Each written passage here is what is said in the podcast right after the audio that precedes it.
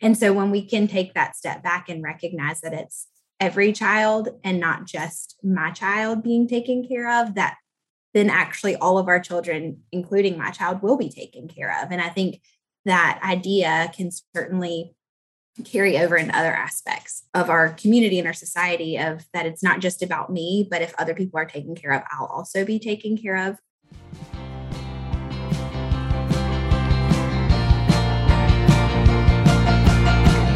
This is Sarah Stewart Holland. And this is Beth Silvers. Thank you for joining us for Pantsuit Politics.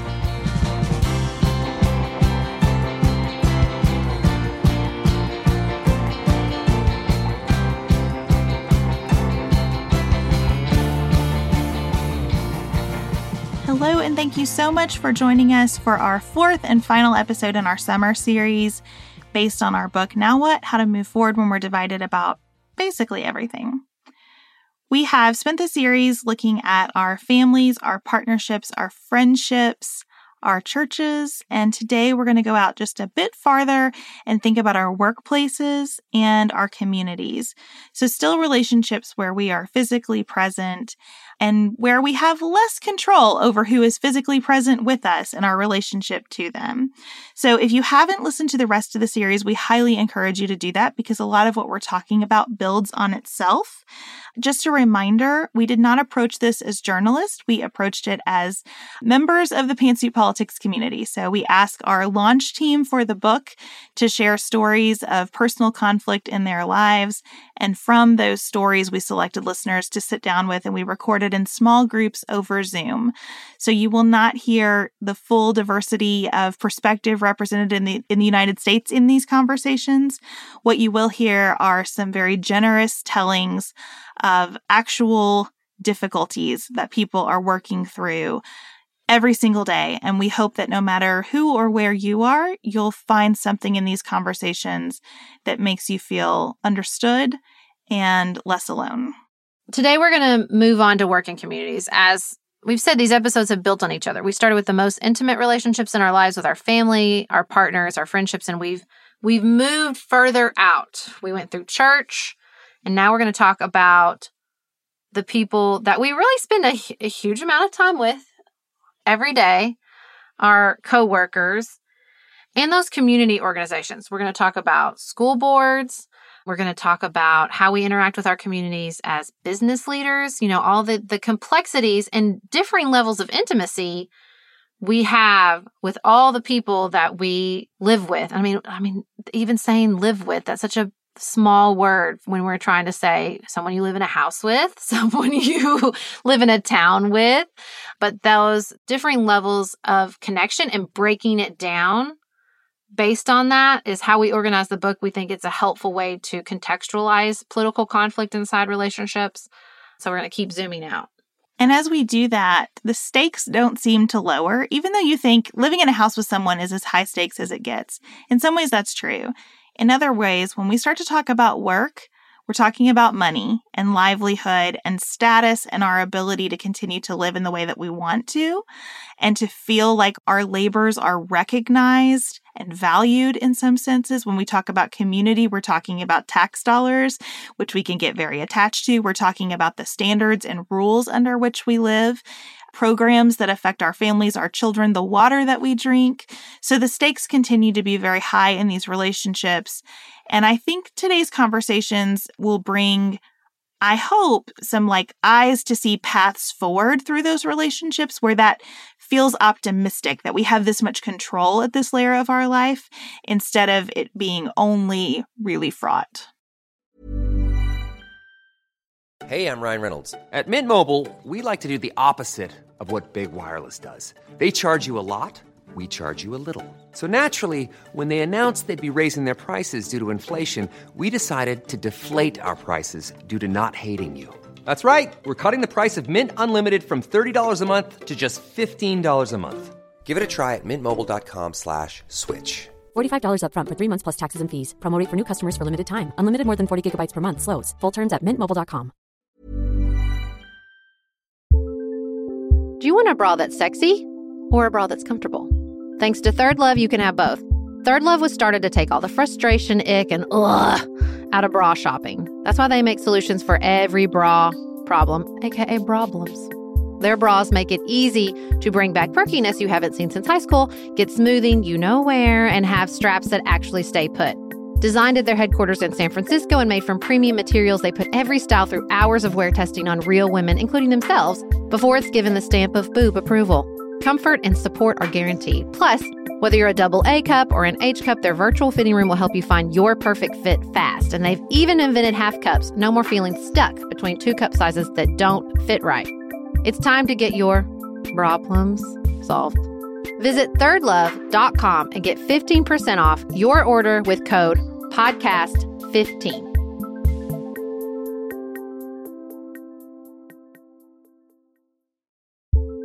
We are special breakfast people here at Pantsuit Politics, but not just when Beth and I are on the road. The truth is, I want something warm from the oven every Saturday morning and Sunday morning. It's just the truth. It makes it feel special, makes it feel exciting. I don't want to work at it. So, the first time I ever saw Wildgrain, which is bake from frozen subscription box for sourdough breads, fresh pastas, and artisanal pastries. I was obsessed. You guys, I've been a member for over a year. It's amazing. It's so easy. Every item bakes from frozen in 25 minutes or less, no thawing required. You can fully customize your Wildgrain box. You can choose any combination of breads, pastas, pastries. You can even build a box of only breads, only pastas, or only pastries if you'd like. And for a limited time, you can get $30 off the first box, plus free croissants in every box when you go to wildgrain.com slash pantsuit to start your subscription. Sometimes I make one single croissant just for me because I want to feel special, and they're so good. You heard me. Free croissants in every box, and $30 off your first box when you go to wildgrain.com slash pantsuit. That's wildgrain.com slash pantsuit, or you can use promo code pantsuit at checkout.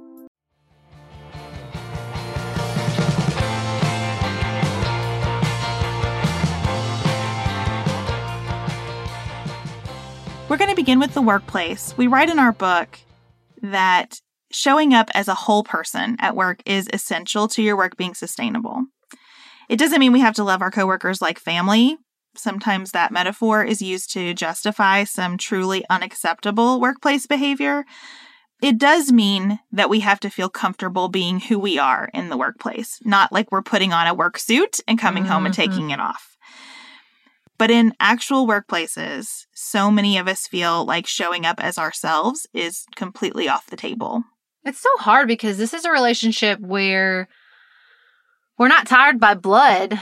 We're not really even tied by choice. And I think as we start to listen to this conversation, you realize how different it is and how many things we're talking about as at once because you're talking about your relationship with your coworkers but you're also talking about your relationship to the job you're in and your relationship and understanding of work itself you were pushed out of a job because of the exact kind of conflict we tackle in the book. And i'm just wondering how has that left you thinking about how you interact at work moving forward? As you i loved how you said i keep thinking this will be the place but these conflicts come up over and over again.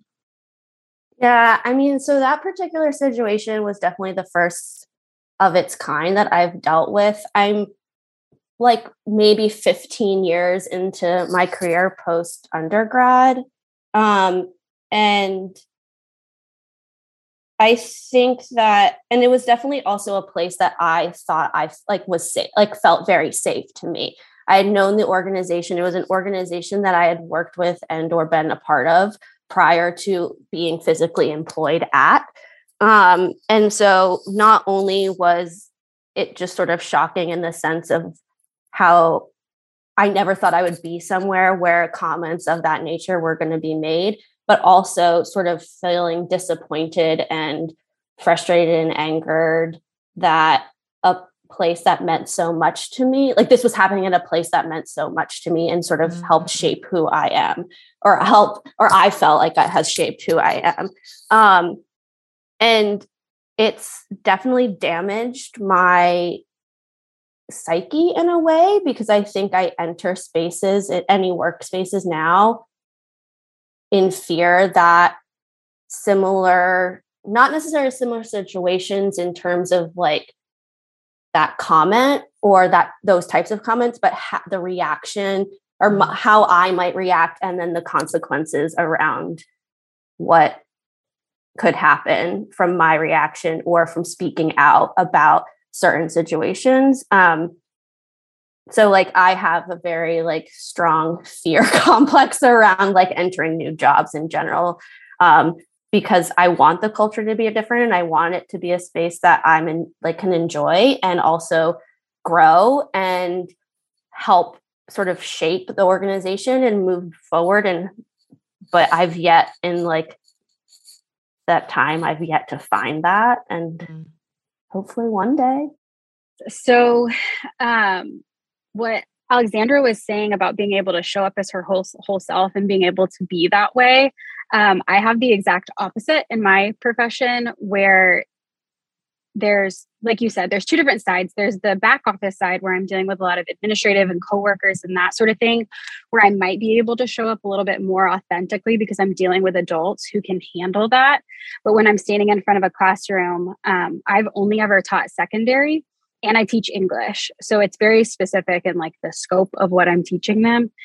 And as you might have seen in the news that is the scope that is currently under attack in most uh, states about limiting what we what literature we can expose children to and the types of conversations that we can have.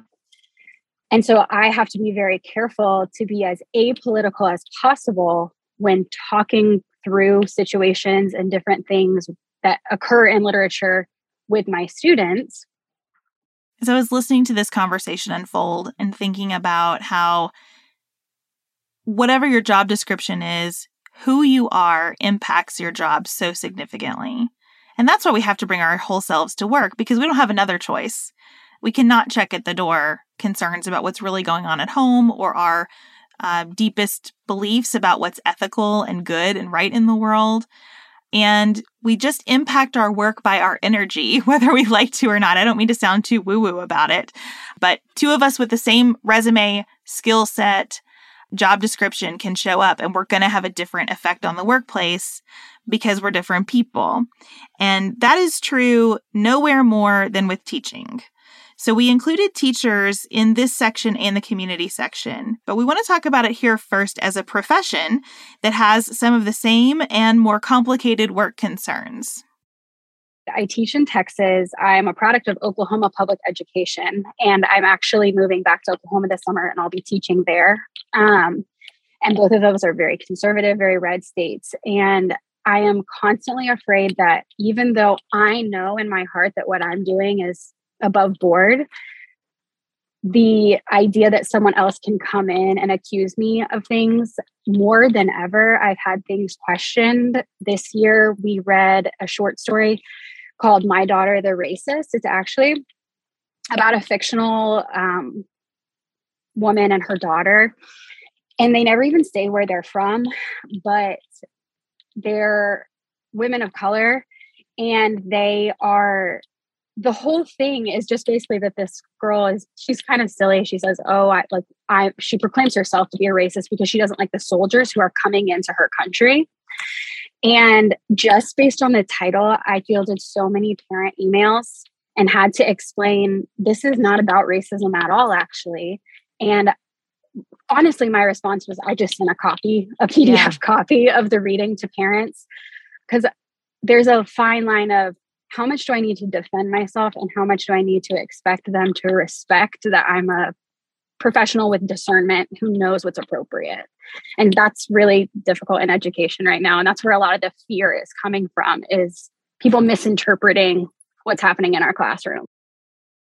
I would say if you have a bingo card for now what you can fill in your pandemic square, but I think the whole entire bingo card would just be the pandemic at this point. And so again, here we are at a different level of connection and COVID is playing a central role in the stress on that relationships, on our way we're thinking about those relationships. Now, I will say this at work, very interestingly enough, COVID wasn't just a stressor or a negative factor, but it was it was that break. It was that moment that we talked about in the church conversation, but from a much more positive perspective. It was that that break from the rat race to use a super overused term, kind of a cliche term, but it was that it was that break from the schedule of work, of working that gave people a moment to think, wait, do I want to be doing this?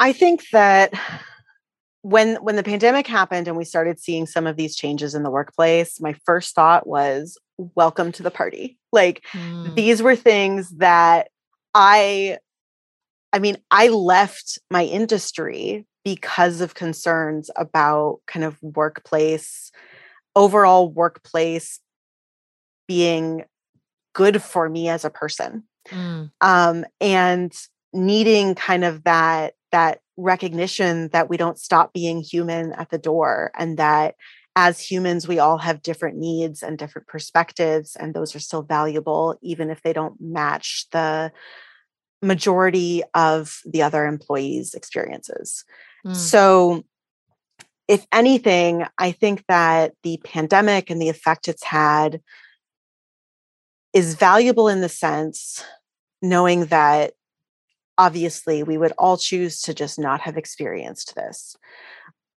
but valuable in the sense that it gave everyone a crash course in introspection mm. and forced introspection because i know for a fact that i would still be trapped in a career that i was convinced was supposed to make me happy trapped in this place that i was told was right for me and I wouldn't have left if I hadn't had a whole lot of therapy. And so I was getting that introspection ahead of time. And for people who never took that chance or didn't really see the need for that level of kind of self exploration before the pandemic, none of us had a choice when we were in it right? You had a whole lot of time at home, alone, away from normal distractions. And suddenly people were realizing that their priorities were really a lot broader than just their workplace. And how their workplace fit into their overall lives didn't have to look the way it has always looked. We're all working through this. Um, you know, so pieces of what you've all shared, but from a, a leadership lens, I think number one, at our best, COVID has brought us all together in our purpose. You know, we are more value driven at a macro level. Um, so that's a that's a huge unifier. Um, you know, having a purpose and being united in that purpose is see the individual and team, you know, motivation and just um, enjoyment in the workplace. Um, also how we all rely on each other. Um, that's really been strengthened in a time of incredible need um, within a big agency with our partners. So uh, that's positive. But I think that reckoning at the individual level, um, that's so much, that's COVID and so much more. Mm-hmm. I mean, like everyone was, you know, so much more. I think it's really individual. So how we hold that trust and uh, can't speak to every single one of the situations, um, but lead with our values, communicate incredibly succinctly, and just keep showing where we're going. Right. To have someone say, I recognize how hard you're working. I know this has been hard going through the pandemic. Um, I mean, I was starting a new career at the beginning of a pandemic, a career that is entirely based on client hours for pay. So um, my first check of 2020 was for $46. so, um, but I also, at no point in that process, regretted my decision, regretted my decision to leave stable employment with generous 401k contributions and fully paid health care because I was getting so much of that being valued as a human being piece in this new path. And that made it, I mean, I don't know how to say, I, it made it worth it, but also why should I have to quantify that? Um, I wish I wasn't choosing between those. I wish I never had to even consider leaving my old industry because of those reasons. I mean, I'm happy where I am now, but I also know I would have been happy there if I had had the support I needed. That last comment hit me so hard because it isn't always, do I want to be doing this? It's, do I want to be doing this? And am I in an environment where I can be doing this? We talk in the book about how workplaces are kind of like gardens and you have to figure out if you're planted in a place where you can thrive. And sometimes we find that we could, we could be a fantastic whatever we set out to be, except that this soil is not meant for us.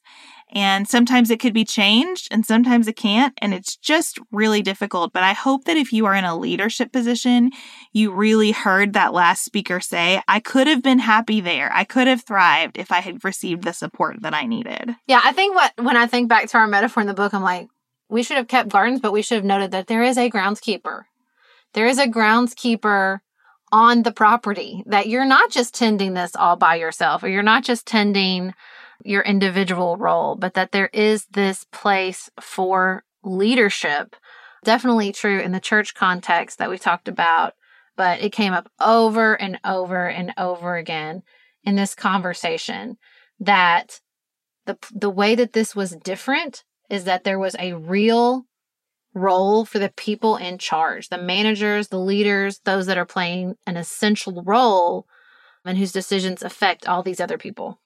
That also speaks to managers and how mm-hmm. managers and not even managers at like a functional level but managers even at the top. Like how are they modeling that behavior? How are they showing the rest of their employees that it's okay to have these uncomfortable conversations? We can move forward beyond like maybe not going to agree on something, but that's okay. Like we're going to be better for having the discussion than continuing to potentially suppress or not, and or like silence people who are willing to have a discussion or call people out when they maybe are bringing up or saying something inappropriate that they shouldn't be saying. I think asking a lot of questions, really asking questions. And I think the one, you know, listening to this discussion that I'm left with is just um, we think about being mission minded organizations, there is such a danger in being too similar. Mm. Um, we're thinking a lot right now as we hire and as we build an organizational culture that if we ask about fit, we're really starting from the wrong place. We're not looking for fit. We're not looking for sameness. We're really saying, like, what do you bring that enriches the work that we're here to do? And I think not being afraid of differences, I think is absolutely critical from a DEI perspective as we try to bring in really different kinds of people with really different lived experiences. It's scary, it's hard it's so challenging, but we are so much richer for our differences. And so I think asking really good questions and absolutely having values, but not interpreting that that means we're the same. Sarah, even though the folks in our conversation had faced real difficulty in the workplace, I did leave that discussion feeling optimistic about the future mm-hmm. of work mm-hmm. because to your point, I think COVID broke open some of the gates around our discussions of what work is. We really can't go back now to work is work and home is home. It is melded now in a way that um, I think will permanently alter the balance. Now, maybe we'll have backlash and we'll try really hard to compartmentalize it again. Uh, but for at least the moment, it seems like we're considering what is the place of both of these things in the course of not just my life, but the course of a day? I agree. I did feel optimistic about this conversation more than the others, and, and probably because inside a workplace, it is less amorphous. You can't sit down with your dad or your uncle and talk about processes, right? And, you know, I think we often talk about those aspects of work as if they're stifling, but the truth is they do provide a lot of helpful structure to think through what could help better. And we have just enough distance inside of a workplace where there's not as much intimacy, where there's not as much history as, say, a family or a marriage, where we could talk about the processes. We can talk about sort of objectively, or at least with a with a little distance what's working, what's not. And there are people, leaders, managers in power to make some of those changes. So, you know, I agree. I think that this feels to use it to use a work term more manageable. I think part of what keeps work more manageable is that there are already mechanisms around which you're testing things in the workplace. And I hope that we'll bring that sensibility that maybe we would have had about a product or a service mm-hmm. or a new mm-hmm. process or a new software system to the relational side. Let's test what it's like to try out this new pattern of uh, working remotely sometimes and being in the office sometimes. Let's test this new policy about how we spend our days, to whom we report, and how we report to them. And let's not feel like we have to decide for the future. That's the only thing that's bugging me in some of the writing about this issue. I think some of the writing suggests we did it this one way and now we have to figure out the new way. And when you're figuring out the new way in a workplace, you can get really stuck mm. and and have just, you know, analysis paralysis to use annoying corporate language. so I would say, you know, that that testing spirit being iterative about it uh, would be a real plus. And then if we could carry that into some of our other relationships, I think that would be a real plus too. Well, we'll talk about that next as we move to community. Just finished A Court of Thorns and Roses and craving another fantasy world to devour?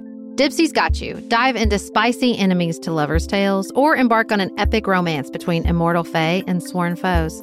They've got fantasy romance stories perfect for your morning walk, late night, or long bath. Dipsea is an app full of short, spicy audio stories. They bring scenarios to life with immersive soundscapes and realistic characters. Discover stories about second chance romances, adventurous vacation flings, and hot and heavy hookups. And there's a growing library of fantasy series with werewolves, Greek gods and goddesses, Regency era historical fiction, and fairy smut to explore the bounds of your pleasure. New content is released every week, so in between listening to your favorite stories again and again, you can always find something new to explore. For listeners of the show, Dipsea is offering an extended 30-day free trial when you go to dipseastories.com slash pantsuit. That's 30 days of full access for free when you go to D-I-P-S-E-A stories.com slash pantsuit. dipseastories.com slash pantsuit.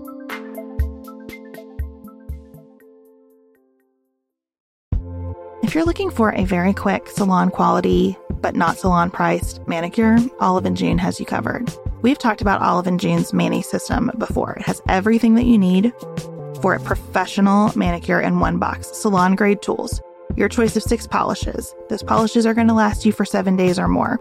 The cost breaks down to about $2 a manicure. Olive and June also has press ons if you want. What I love though is that Olive and June each season is coming out with new colors, and I just got a set of spring and summer colors in quick dry polish. And they say this dries in about a minute. It seemed dry to me in about 30 seconds. It was not kidding about being quick dry. I also love the light colors in this set. There is a huge range. My favorite one is called Kitten. It's like a pinkish gray. The quick dry polish gives you full coverage in one or two coats. It lasts for more than five days, and it is offered in more than 40 cruelty free and vegan polishes. Olive and June just understands what's happening in our lives, that we need to move quickly, but we want to look great and feel great and have fun in the process. Visit oliveandjune.com slash pantsuit for 20% off your first system. That's O L I V E A N D J U N E dot com slash P A N T S U I T for 20% off your first Mani system.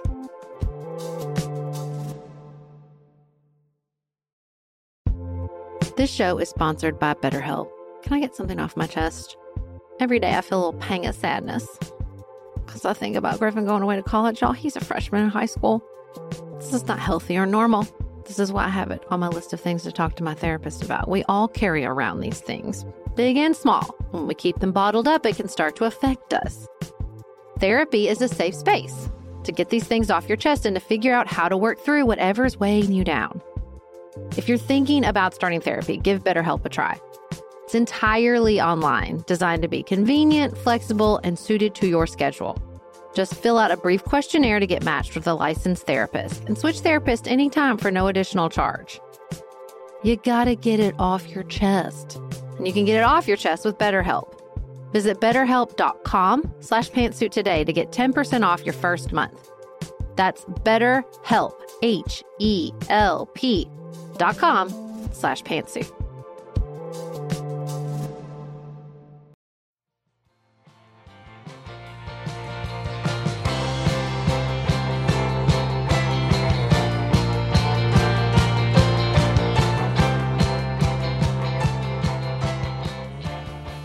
We spent some time with teachers as we talked about in the workplace but the public schools also sit at this very important intersection of civic concern. Mm-hmm. We have bodies like school boards, where it's not the profession, but a service to the community.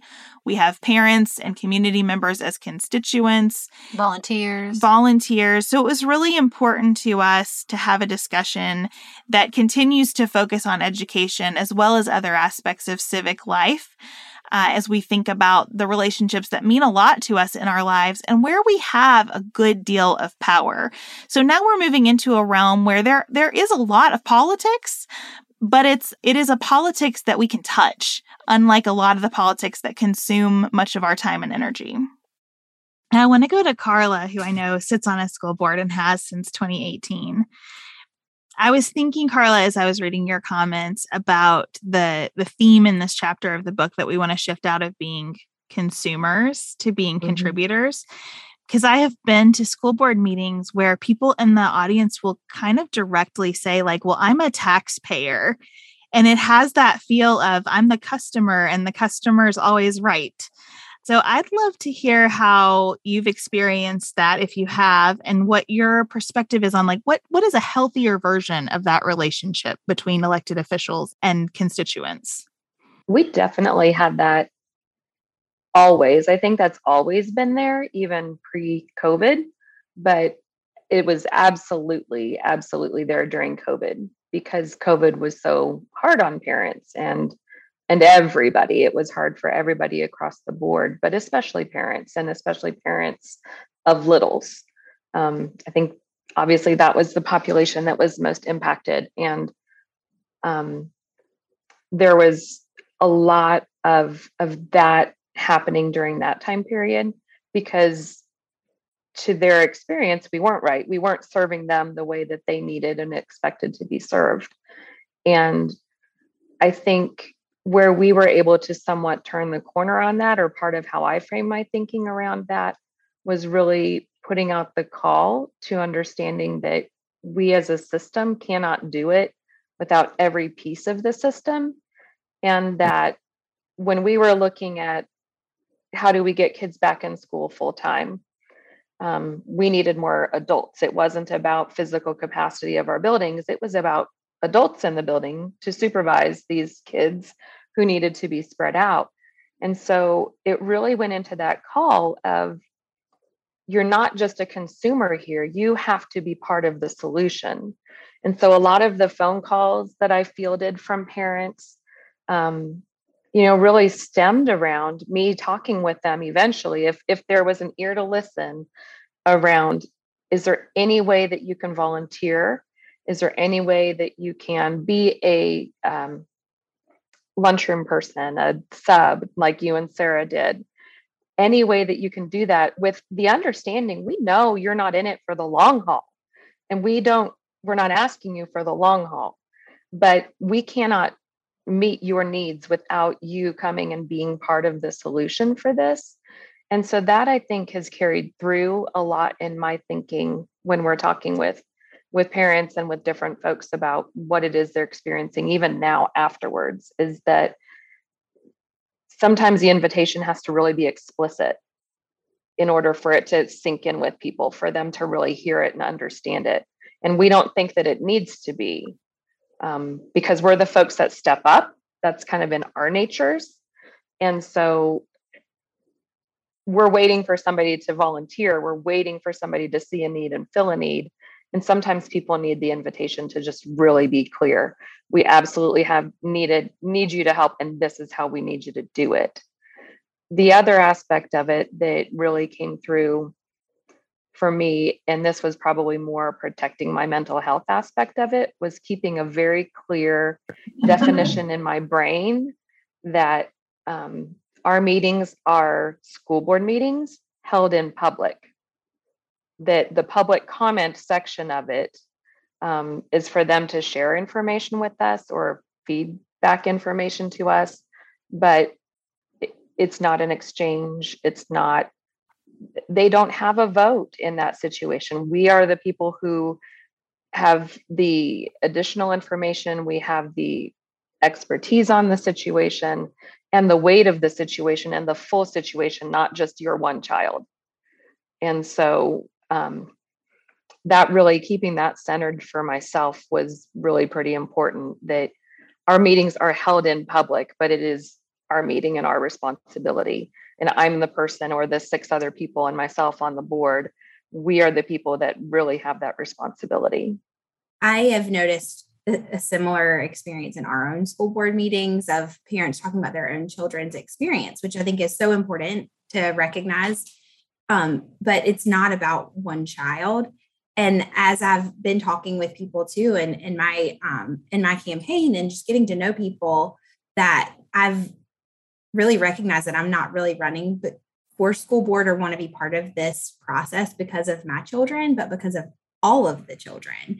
And so when we can take that step back and recognize that it's every child and not just my child being taken care of, that then actually all of our children, including my child, will be taken care of. And I think that idea can certainly carry over in other aspects of of our community and our society of that it's not just about me but if other people are taken care of i'll also be taken care of ideally um, and it, it's become really clear when you're hearing people talk about their experiences and what they're worried about and how hard it is for people to take that step back and see the, the broader picture of how they're impacting the community and how they and how the community is impacting them as well.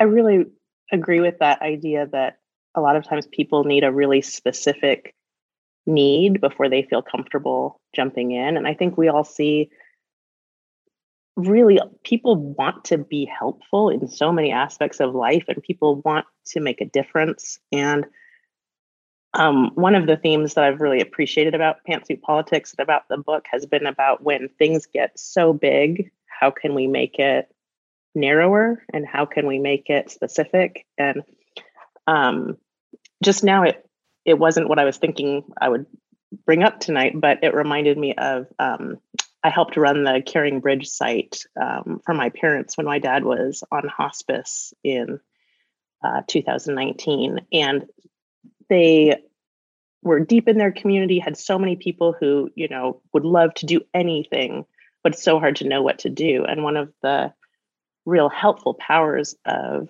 being on that Caring Bridge site was to say, you know, this this small one thing who can do this small one thing and people appreciated it so much and and to guide you know the love like in their circumstance they didn't need a meal train filling their freezer you know but um my dad loved pie and my dad loved bacon. And so you know being able to say like hey if you want to put a piece of pie on their doorstep and just text them there's a piece of pie out here and they can come out and say hi if it's a good time or they don't have to um, or my mom also hated cooking bacon because it would make the house smell.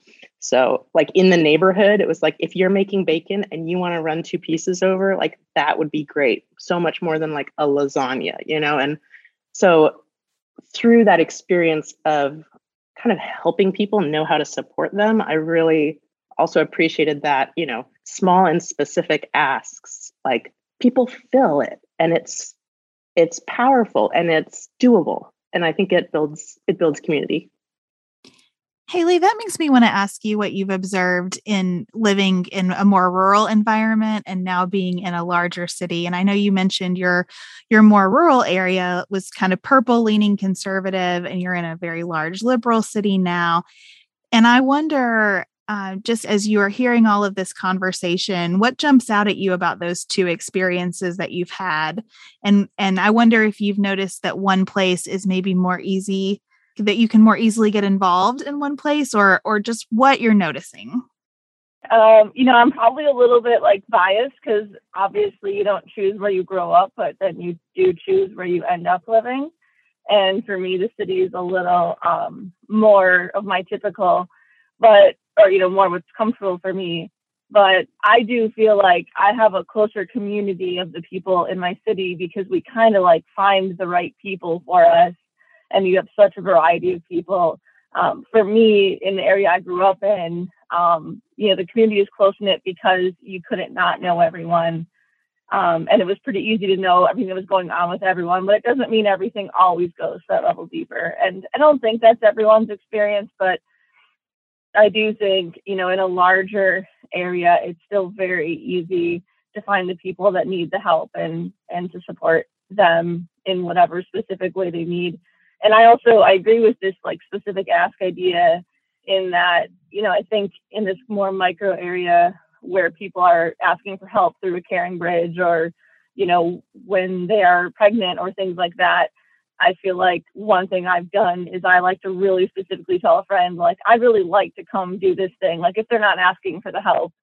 And I think if you just say, hey, do you need anything? People want to say, no, I'm okay. Especially I'm Midwestern. So everyone says, no, I'm okay. But if you say, you know, I'd really like to bring you a meal or I'd really like to find some time this week to like do your dishes or do something like maybe you picked the wrong thing, but there's also a better chance they say yes. And I think in any type of community, you could at least try that, and hopefully it's the right thing. You mentioning that you you chose this change and so the city feels right to you. Makes me think about the part of this chapter where we discuss how changes that you didn't choose can feel like judgment to you. And so I really want to go to our two teachers uh, to ask about how you're experiencing that, if at all, because I know that you've got to be just constantly running up against changes that people didn't choose, whether it's in how we talk about our students and their identities or uh, social emotional learning or how we teach history or just how we teach math like all those changes that we didn't choose feeling like judgment I, I would imagine you have a lot to say about that. You want to start anna and then we'll come over to you alicia Sure. Um, I found that interesting also because so my husband is also a minister. And so we did not get to choose where we live. Um, like we do a little bit, but ultimately we don't. So we live in a very red city in a very blue state. Um, and I am a left leaning moderate, probably is the best way to say it, which is a lot of conflict. but um, it's difficult because also to preface, I teach at a private school that is accredited through our local public school system. So you can process that as a lot of weirdness as well. But um, it's difficult because there's a lot of people who think they know how to teach. Um, and there's a lot of people who think that teaching is not difficult and that teachers don't train and process and learn constantly new things about what we're learning or about what we're teaching. And so um, I think that's where I like bump in the most is just like, I've got a lot of parents who don't politically agree with where I'm at. And that I have accepted that as a fact because I am different than most people. But um, like teaching like my goal is to teach my kids to be decent human beings like that's really what i want in every literature lesson i teach. Like the books i'm giving them is i want them to just think about people and not to be a jerk is what i jokingly tell my friends. Like my goal is that they leave eighth grade and they're not jerks um, which is so much harder than you think sometimes to like get those lessons through. I think i shared on my thing i had to have a deep conversation with several of my eighth graders here because they decided it would be awesome to write Let's Go Brandon on the top of all of their papers that they turned into me. Just me, not any of the other teachers. And um, they just didn't understand why that bothered me or why that was an issue. And so we had a long conversation about how you can talk politics. I have no issues with you guys discussing your political opinions, how you feel about issues but it crosses a line when we start to talk about people. Like we can't make fun of our politicians as people. We can discuss what we think about what they do, but not who they are. We're not going to make fun of someone who stutters because they can't control that. We don't make fun of people's age because you wouldn't say that about your grandpa. So you're not going to say it about, you know, our public leaders. Um, I don't know if it got through, but but that's a lot of where um, where I struggle. You know, I people think that you know we teach CRT and all these things. We don't. That's not that's that's not what middle schoolers do. It's not what elementary schools do. It's not even what high schools do. Um, but those hot button words just get so big and scary. It's really hard to like get to the truth of the matter. So teaching people to not be jerks uh, seems really Yeah. hard when there are jerks um, all around us all the time. Like uh, too many of us have not learned that lesson, you know, for it to be an easy thing to impart. And I think um, that separation of talking about people from ideas gets so hard around candidates. I Mhm. mean, that's honestly, Sarah and I have a harder time talking about candidates than anything else. Because when it all gets distilled into a person and you still want to be talking about the ideas, but it is about choosing a person, it just gets really tricky. Alicia, I wonder what you have to add here and, and if you hear things that connect to your experience and what Anna said. Yes. Well, first of all, I taught for 12 years, 12 and a half years. Um, I taught juniors and seniors the last seven years, mainly seniors. I taught the social studies classes. And so I have not been in the classroom since 2015. I'd like to get back, but um, we moved to Phoenix for a little bit and then we moved right back next door to our old house when we came back two years later, which we love. Um, but I kind of ended up in a school district and, a, and at a high school that I never really intended to. It was just as a social studies major graduating um, and hoping to get a job, you were told to apply everywhere. And then serendipitously, I ended up at a very suburban um, school, which I did not intend to. And I loved it. We moved to the community after, but it's very Republican leaning. Um, and I think I had a lot of instances growing up where I came from a Democratic leaning household, but went to parochial school in a very Republican city. And oftentimes I learned that it was just easier to kind of keep that quiet and um, not really expose that. And so when I started in this very Republican leaning school system, I actually worked really hard to try and not come across as, you know, liberal or democratic. And ironically, I had interned for the former Republican Senator Richard Lugar, who um, was a long serving Republican senator um, in Washington, D.C., my junior year. And so I almost felt like that kind of gave me a little bit of like street cred because people thought, oh, she interned for Lugar, so she must be, you know, a Republican. But really, it was just that I, he was just such a remarkable statesman, and his intern program was so great. It was that was why I did it. But it kind of gave me a false sense of like, oh, they won't kind of judge me um, or you know make assumptions with that. So you know, teaching U.S. history and government and international relations, it was often tricky, you know, with some of the hot button issues. And, you know, we just, it's hard because you have these kids and they're getting ready to, they're really young adults and they're getting ready to off, enter off into the world. And you feel like this is your last opportunity to have them, you know, learn to discuss and learn to bring up, you know, issues and to be able to display them eloquently. But you know, from the time I started in 2004 until 2015, and then definitely now, there's just been this real growing trend of trying to limit that, you know, by some parents and even some school members because it's just easier to not have those conversations. And I think that it's it's really a detriment to our students because it's so important they have exposure to multiple perspectives and multiple viewpoints. You know, We are also present in our communities as business owners. This came up a lot. It kind of surprised me how often it came up.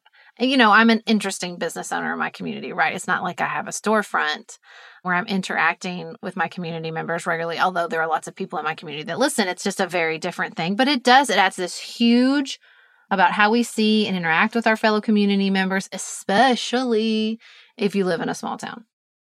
Uh, My husband and I are a little older. Um, I'm a college professor. We're leaders in our church. It's all the same denomination in our community. Um, and I know my husband writes columns, both one for our local paper and also one, wrote one for the um, one of the farm magazines as well. He's been involved with leadership in the farming community as well nationally.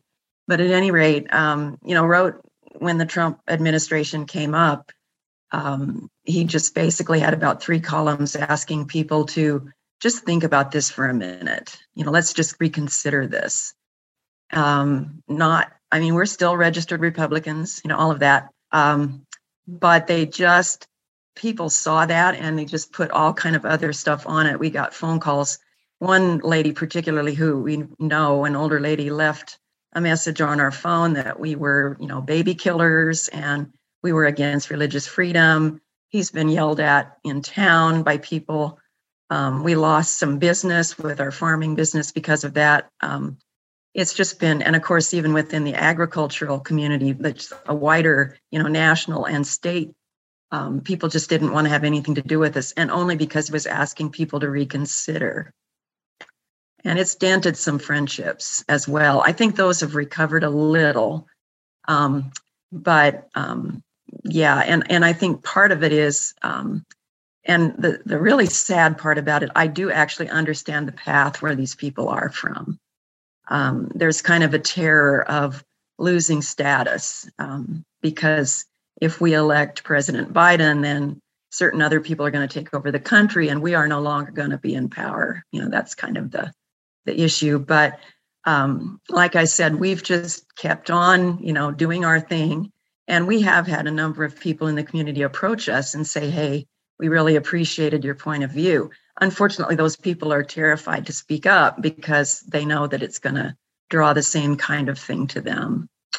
Um, yeah, but I think, you know, because we're leaders in the community, I think some people probably even see it as a betrayal um, that we're saying we're not going to hold the straight party line. Um, but I know we've been terribly disappointed in some of the people we know in the community, some of whom we're related to. Um, um but we've been very disappointed um, in some of their ideas because it's certainly not what we thought we were taught, you know, in our homes and in our church. That reflection on loss of status might be the most succinct explanation yeah. of, of what happened in the election that I've heard from anybody. That concern about like losing status. I remember like because I own a small business in my town and I've just been so hesitant to talk about politics anywhere because mm-hmm. I know where I live and I see the bumper stickers on my customers' cars and I see what they post on Facebook and it's like, well, like you know, you guys, you guys can all boycott Disney and Disney isn't going to care. But if you all boycott me, I'm going to notice. And uh, I know, it like in 2020, I just, I kind of felt like the stakes were like, well, if if President Trump won a second term, it's like, well, I don't know that there's going to be in America anymore. So like, I'll just put my cards on the table. Um, mm-hmm. And it wasn't as bad as I thought it would be, but it was hard. Mm-hmm. I really that. Yeah. And you know, we're we're mature and we are, you know, strong. You know, we've had our business for a long time. I've, you know, been working. I just recently retired from full-time teaching. I'm still teaching, but you know, we're at the point in our lives where, you know, we really don't just care a lot, but we're not young starting out.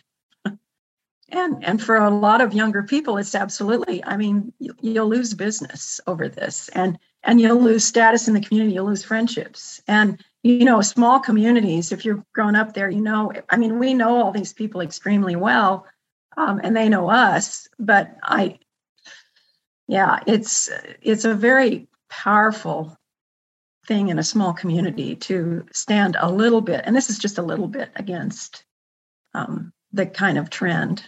I think that it's like the journey of our our life is this slow patient, like the work of building community, because it takes time to build trust. It takes time to get to know people. It takes time to allow um, the space for yourself to be known. And so it feels like that that is the work of our life in building community is the slow patient piece of it. Um, I think two things that really have kind of stood out to me um, in in this conversation, but especially in thinking about that building of community is how important it is to to to not feel like we have to have answers. That's one of the the things that i've learned the most in the past few years as a mental health provider as a mom of little ones. My little ones are second grade and under have three. Um like all there's just so much uncertainty and unknown and there's so much freedom and not feeling like you have to have an answer but you can have a conversation instead. Um and that is very uncomfortable for people in my community too. I live in a fairly rural um, area and people want answers and we want control. And so when i'm willing to ask a question um, to to understand where they're coming from or and not feel like I have to have an answer or they have to believe the same thing as me. It makes people feel really uncomfortable. Um, mm-hmm. but I've really learned to embrace and love the freedom of not knowing. Um, that's also a big part as a mental health provider of like how I go into a room with a new client or is like, I don't know where you're coming from, even if you look like me. I want to hear from you. I want to hear your story, and I'm open to hearing your story.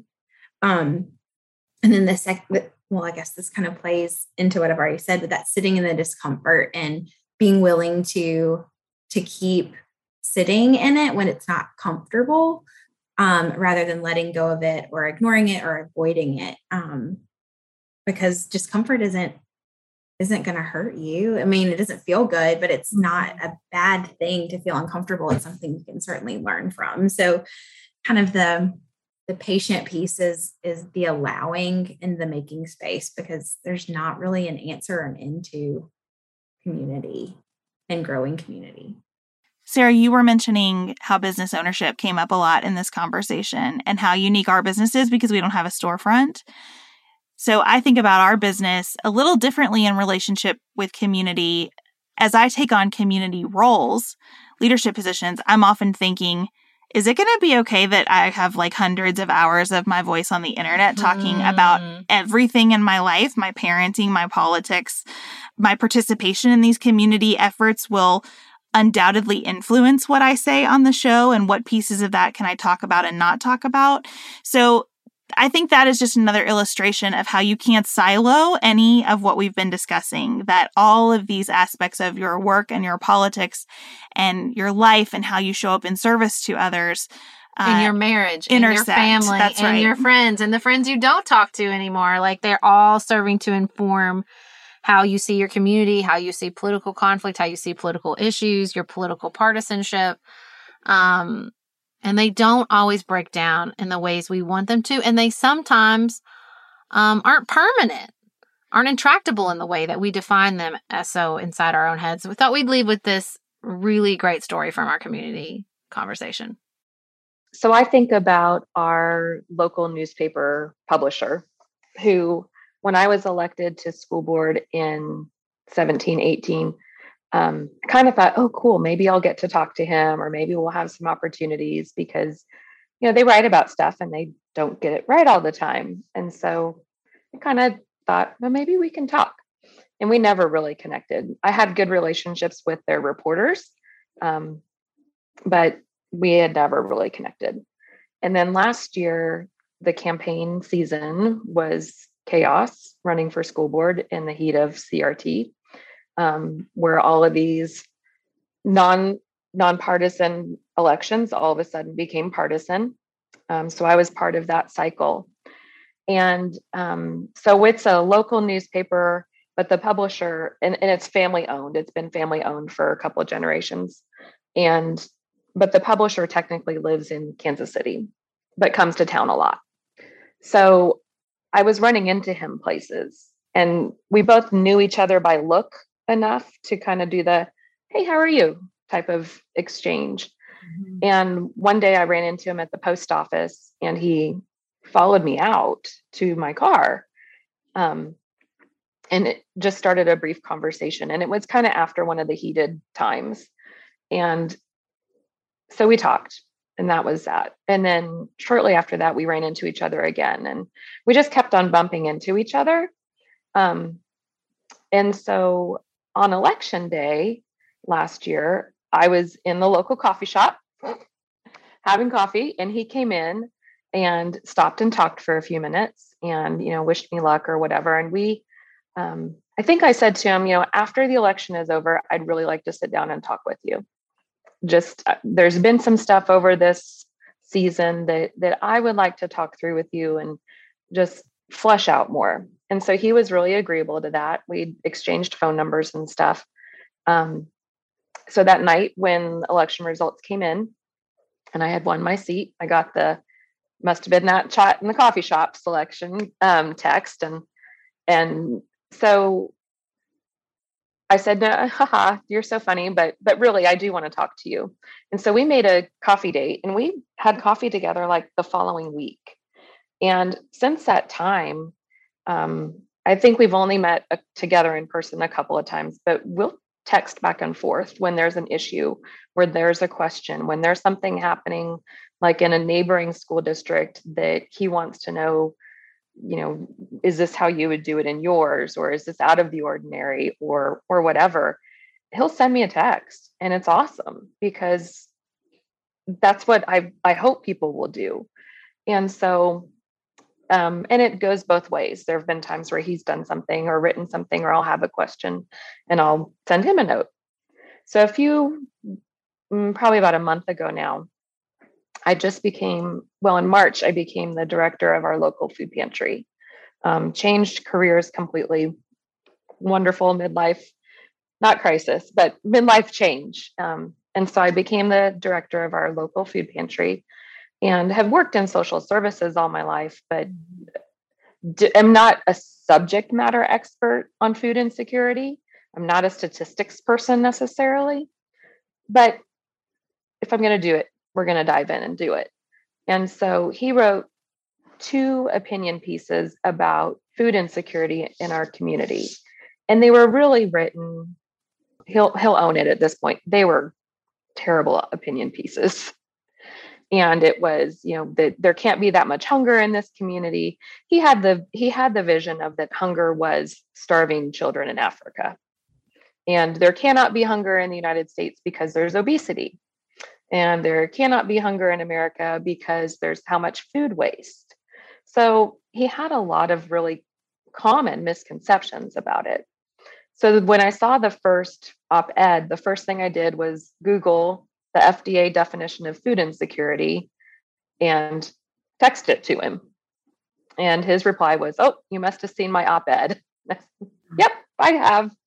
Um, and so we texted back and forth a little bit that night, and all of the people in our community were on fire. You know, their their keyboards and their fingers were just lit because people were so angry about this op opinion piece and how wrong he was and how arrogant he was and all this kind of stuff. And I knew I had a responsibility to respond in some way or to do something in some way because I'm representing that community and representing that need in our community. And but I but that's not what I wanted to do. I knew that that blazing him on Facebook or on social media wasn't going to solve anything. And so the people rolling into me with what are you going to do? Or what are we going to do? Or i just kept on saying just just cool your jets. Just hold on. Let's see. We talk. Let me i've talked with him a little bit. Let's talk. And so he and i um, had been texting and um, he was real agreeable to it to the conversation. It was fine. And really quickly i said i want us to do a face-to-face conversation. This is not like a let's text or let's do this on Facebook. It was a conversation that needed to happen. And so he came to our uh, facility and did a tour. We spent about 45 minutes doing a tour of not a very big facility, but just lots of questions and lots of talk about what we do and why we do it and all that stuff. And then we sat down at the table in our break room for another 45 minutes or an hour and just talked and talked it all out. And at the end of that conversation, one of the things that he asked me was, you know, what what do you want from me or what do you want people to know? So we kind of did the what do I want people to know about food insecurity in our community? But then I was able to say, but what I want you to know is that it's okay to not know something. And that before you write about something or before you formulate your opinion about something, I, I wish you would have come and I wish we had had this conversation in front of that very first opinion piece because you knew where I was, you knew what I was doing, and you know that I've got an open door policy with you or that we have that relationship. Mm. And we could have saved you some, maybe it wouldn't have sold as many papers, but we could have saved you some community angst and done the messaging um, in a positive way. The beautiful part of it is that the third piece that he wrote was, I mean, I think in the title it said mea, culpa. I mean, he owned it. He said, I got this wrong. And you just don't see that very often. And so he didn't have to do that. He could have just moved on to the next thing. So I really appreciated that that he wrote another piece about it. He wrote what he had gotten wrong. He wrote about what we were doing.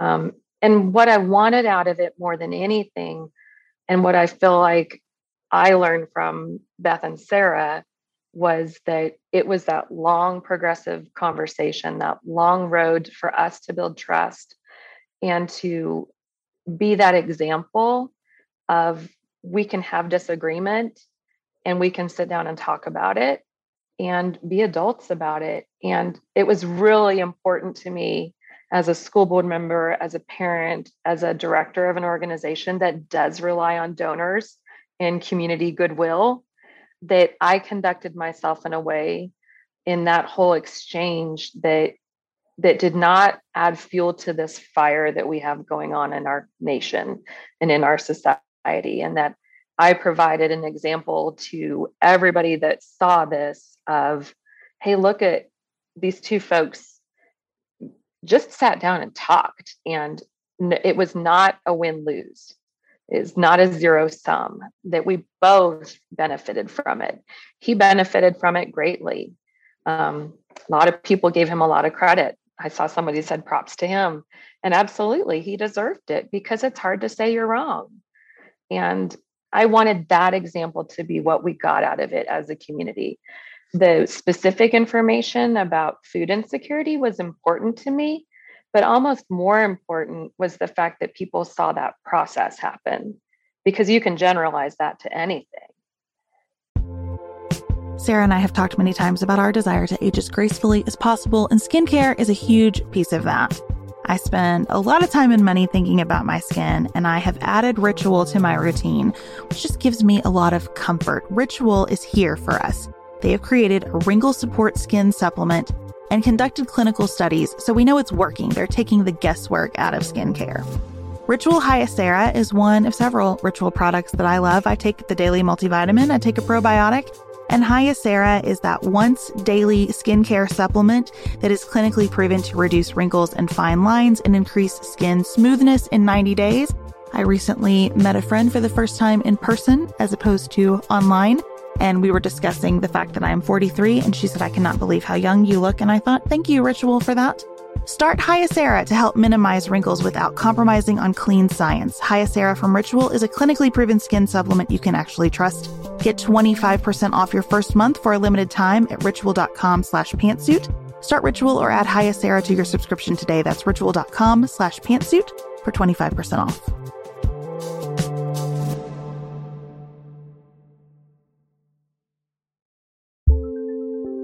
There's not much worse than a dry itchy scalp. Also, when you get your hair colored and then it does not last as long as you and your stylist discussed, it could be that unfiltered, mineral filled water is the culprit. Hard water is a leading cause of damaged hair and dry, irritated skin, and about 85% of the United States uses hard water, filled with dissolved minerals and added chlorine.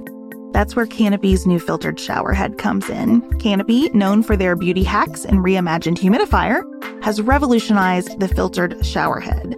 Dermatologists recommended this unique three stage filtration system greatly reduces contaminants and odors in your shower water, leaving you with healthy hair and glowing skin. Best of all, the Canopy filtered shower head is hassle free. Installation is a breeze, and its unique quick release filter replacement feature allows for seamless filter replacement unlike any others on the market. Go to getcanopy.co to save $25 on your Canopy filtered shower head purchase today with Canopy's hassle free filter subscription. Even better, our listeners can use code PANTSUIT at checkout to save an additional 10% off your Canopy purchase. Hurry, your hair and skin will thank you.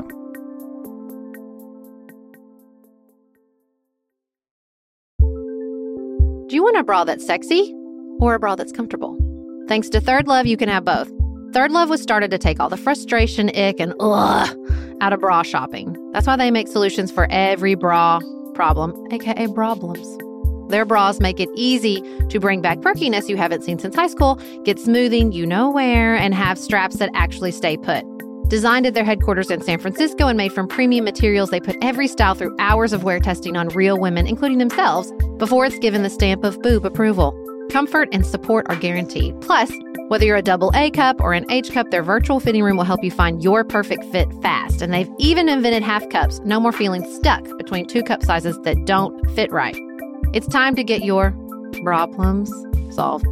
Visit thirdlove.com and get 15% off your order with code podcast15.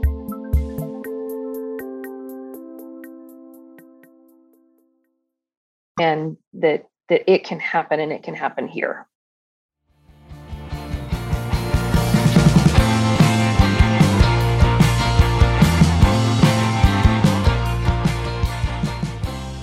I am so grateful to Carla for this example of how we can impact each other so positively, so beautifully over time with this patient, persistent work.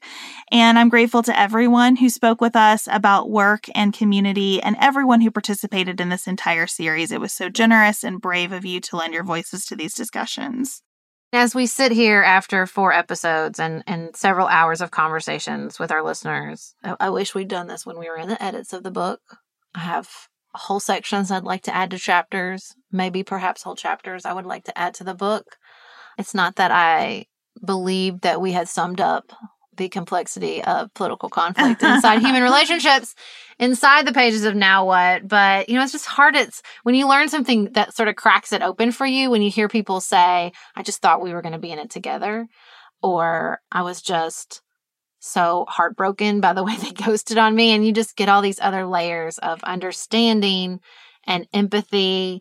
You just kind of want to be like, wait, wait, I think there's there's something else I want everybody to understand. And I mean, I hope we did that with this series. I hope we did too. I also hope this series is an example of what the book can produce because we really didn't write Now What to be a how to. Mm-hmm. We did mm-hmm. not sit down to say, we fixed it, we got it, we understand how all of this works. And if you do these things, everything will be okay. We tried instead to That's prompt discussion. I, um, we did it to try to prompt the kind of discussion that we just had with these listeners. Mm-hmm. And for people who only know us as disembodied voices on the internet to sit down and share with us as they did, I can only imagine what sort of beautiful, deep conversations might be generated if you use the book with people you already have relationships with. And we hope that you'll do that. Thank you so much again for being here with us. We'd love to hear your responses to these episodes. Keep sharing your stories because even though we are ending this series, we are continuing our work as people who care about how we all relate to each other. Yes, every one of these conversations was a tiny miracle. I hope it was for the listeners who participated. I hope it's for all of you as you're listening. And if we can tell you anything, those moments of connection where you step out in vulnerability, where you name that you're heartbroken about something or that you need help and you form a connection with another human being, it is a little tiny miracle. And that's what we hope for all of you. So, thank you for being part of the constant miracle that this podcast is in our lives. We will be back to our regularly scheduled programming next week and can't wait to be here getting into the headlines with all of you. Until then, everybody have the best weekend available to you.